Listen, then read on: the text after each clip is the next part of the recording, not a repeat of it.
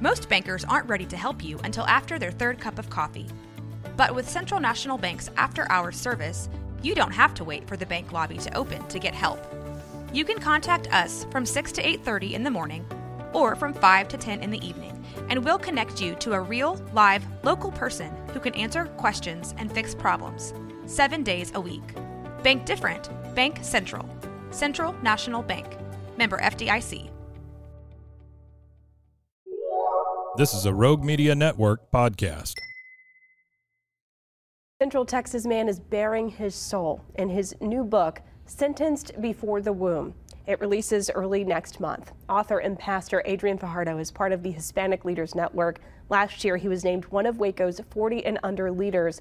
But the path to where he is today was not easy. At just 10 years old, Adrian, along with his siblings, witnessed their father's arrest and then experienced firsthand the effects of having a parent incarcerated for 15 years. Today, Adrian is sharing his past experiences in his new book. We are lucky enough to have a copy of it right here. Thank you so much for being with us today, Adrian. Yes, I'm thankful to be here. I'm so grateful. Yes, Merry Christmas. Merry Christmas. Yeah, I want to read a passage, and it's such a good read, uh, but very heavy. Um, and I'm, I'm so sorry for what you've been through. But the thing that stuck out to me about the holiday season, you said everyone is excited as they gather around the Christmas tree and lights. Deep down, I and my siblings hated this time of year. I wanted to be happy around this time. I wanted to feel good when I saw the Christmas tree, the lights, and the food. I couldn't keep up with these times, and I never knew why. There was a deep pain, a deep sorrow that I wasn't good enough. And I think, wow, a lot of people go through some tough times during the holiday season you are hosting a book release about your entire story that we'll talk about soon. That's just one passage, but why did you decide to write this book? Let's just start with your story and where a passage like that came from. Thank you for asking that question. Mm-hmm. Well, a couple of years ago, I was a former educational teacher in the highest poverty area in Waco. And I remember looking across my classroom, looking at my students, and, and I asked them, how many of you guys' parents or siblings been incarcerated, and over half of the classroom raised their hand. And I experienced poverty. I was in the midst of poverty in that classroom. And a lot of the things that these kids were going through, I went through the same thing. And so I started to think, okay, my story can resonate not with just me, but it can resonate with people and it can bring hope to people. But also, uh, the vulnerability, people can see that and they can be able to resonate with that. And so uh, there's the vulnerability is what I wanted to express to not only to my kids, but also to their parents, to the community members, and to a lot of people out there. Yes, because it's confusing for a child. As I can imagine, your family income is affected, so a lot of questions pop up. When you're talking to youth, what kinds of questions are you faced with? Yeah, so a lot of them are, it's not necessarily questions, it's behaviors. And so a lot of times kids are always communicating through behavior, either through negative behavior, behavior, neither uh, probably through uh, not saying anything. So there's behaviors that they're they are expressing, and I'm trying to get to the root of that behavior because there's always something you're showing me.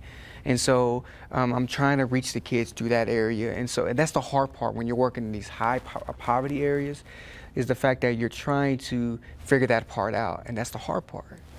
And when you're talking about poverty, when a family member is incarcerated, we know, and you've educated us on this, that family income can drop by an average of 22%. Your father was sentenced to 23 years in prison, but completed 15 years before his release.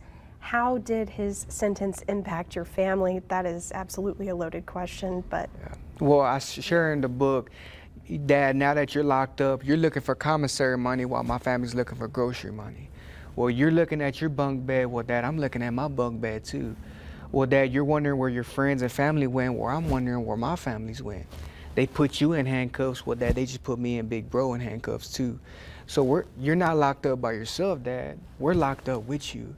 And so we got to look at the bigger issue is that the United States is the most incarcerated nation in the entire world. But my argument is that you don't have 2.2 million individuals locked up. You have 2.2 million individuals times their family members that's locked up. And not that you don't have families locked up, you have also communities locked up. And so there's this uh, uh, huge problem, but also there's hope to that problem as well. But uh, it's it's it's a big problem that we that we're facing, and we're facing it together. Yes, we are, and you're helping us uh, face that together. Uh, in the beginning of the book, you talk about losing parents for a prolonged period of time, and you're scrambling to cover basic needs. You just talked about him looking at his bunk bed, you looking at yours. Is that something that you've also experienced, and how do you guide other kids and families through that process? Well, I don't have an easy answer for suffering, I, and I don't have a solution to suffering because there's a lot of people out there right now who are suffering through those same problems. But there is also hope. And I believe my family story is that story of hope. And whether your family member is doing 10 years, maybe your family member doing 15, 20 years, there's hope down the line. And you can still pursue that relationship. You can still you can still dream big about that relationship that you want to restore, that you want to reconcile. And it doesn't necessarily have to be families, it can be any broken relationship that there is hope and that reconciliation of a relationship. I'm sure. Uh, does that, how long did that take for you to get to that reconciliation point? It took a long time, and truth be told, I'm still working on it. And I'm not perfect, my family's not perfect. We're still in this process of reconciling. Um, but that comes with a lot of conversations. It comes with tears. It comes with uh, you working with them on some things because they're not perfect and I'm not perfect. And we're still dealing with it to this day, but there's still hope in that. And, and even in the time like this or Christmas where people will come together around a Christmas tree, you a lot of times when we're around this Christmas tree, me and my family, we always remember where we come from we always remember that because we don't deserve where we're at right now. Wow. So it, this is the book. Once again, I've got that bookmark in there. Sentenced before the womb. At 25, your father was released from prison. And in your book, you say he wasn't only released, but I was released as well. Those handcuffs did not only come off him, but off us as a family as well. How are things for y'all at the moment? It seems like you're really plugged into our community and and helping others through your story. Yeah, uh, my dad did get out. He served 15 years, but when he got out for 15 years, he was on house arrest for three of those years. Um, and he's still serving probation as well.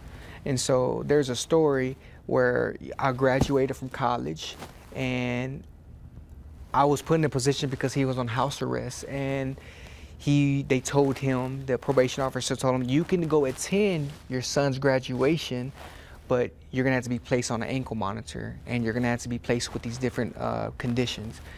And even though he was free, I still had to make a decision. Okay, do I really want my dad to be on, a, on an ankle monitor to make him look like a bad person in community? So I, I was still in some ways locked up with him, even though he's free. And so we're still struggling with that, but he just uh, recently uh, came, became free from uh, house arrest, and he's a successful business owner. He is a, a father, he's a husband, um, and so we're still pursuing uh, um, our community. It's not about us. We, we, like you said, we are trying our best to get back to our community because we've, for a long time, we took away, but now we're trying to get back. And uh, before this interview, I said, you know, you grew up in this area, correct? And he was very specific to say, a South Waco. Yeah. So he's watching out for his specific community. And I respect that so much. I can't preach enough to uh, take a look at this book. It, I haven't read the whole thing. Our producer read it front to back already, and I can't wait to read the rest of it. It's really an honor to meet you, and congratulations. Yes, thank you for having me. All right, we will be right back with more of News 10 at 4, January 4th. The South Waco community is talking about this release. They're sentenced before the womb, 6 p.m. at the South Waco Community Center. Stay with us. This has been a Rogue Media Network production.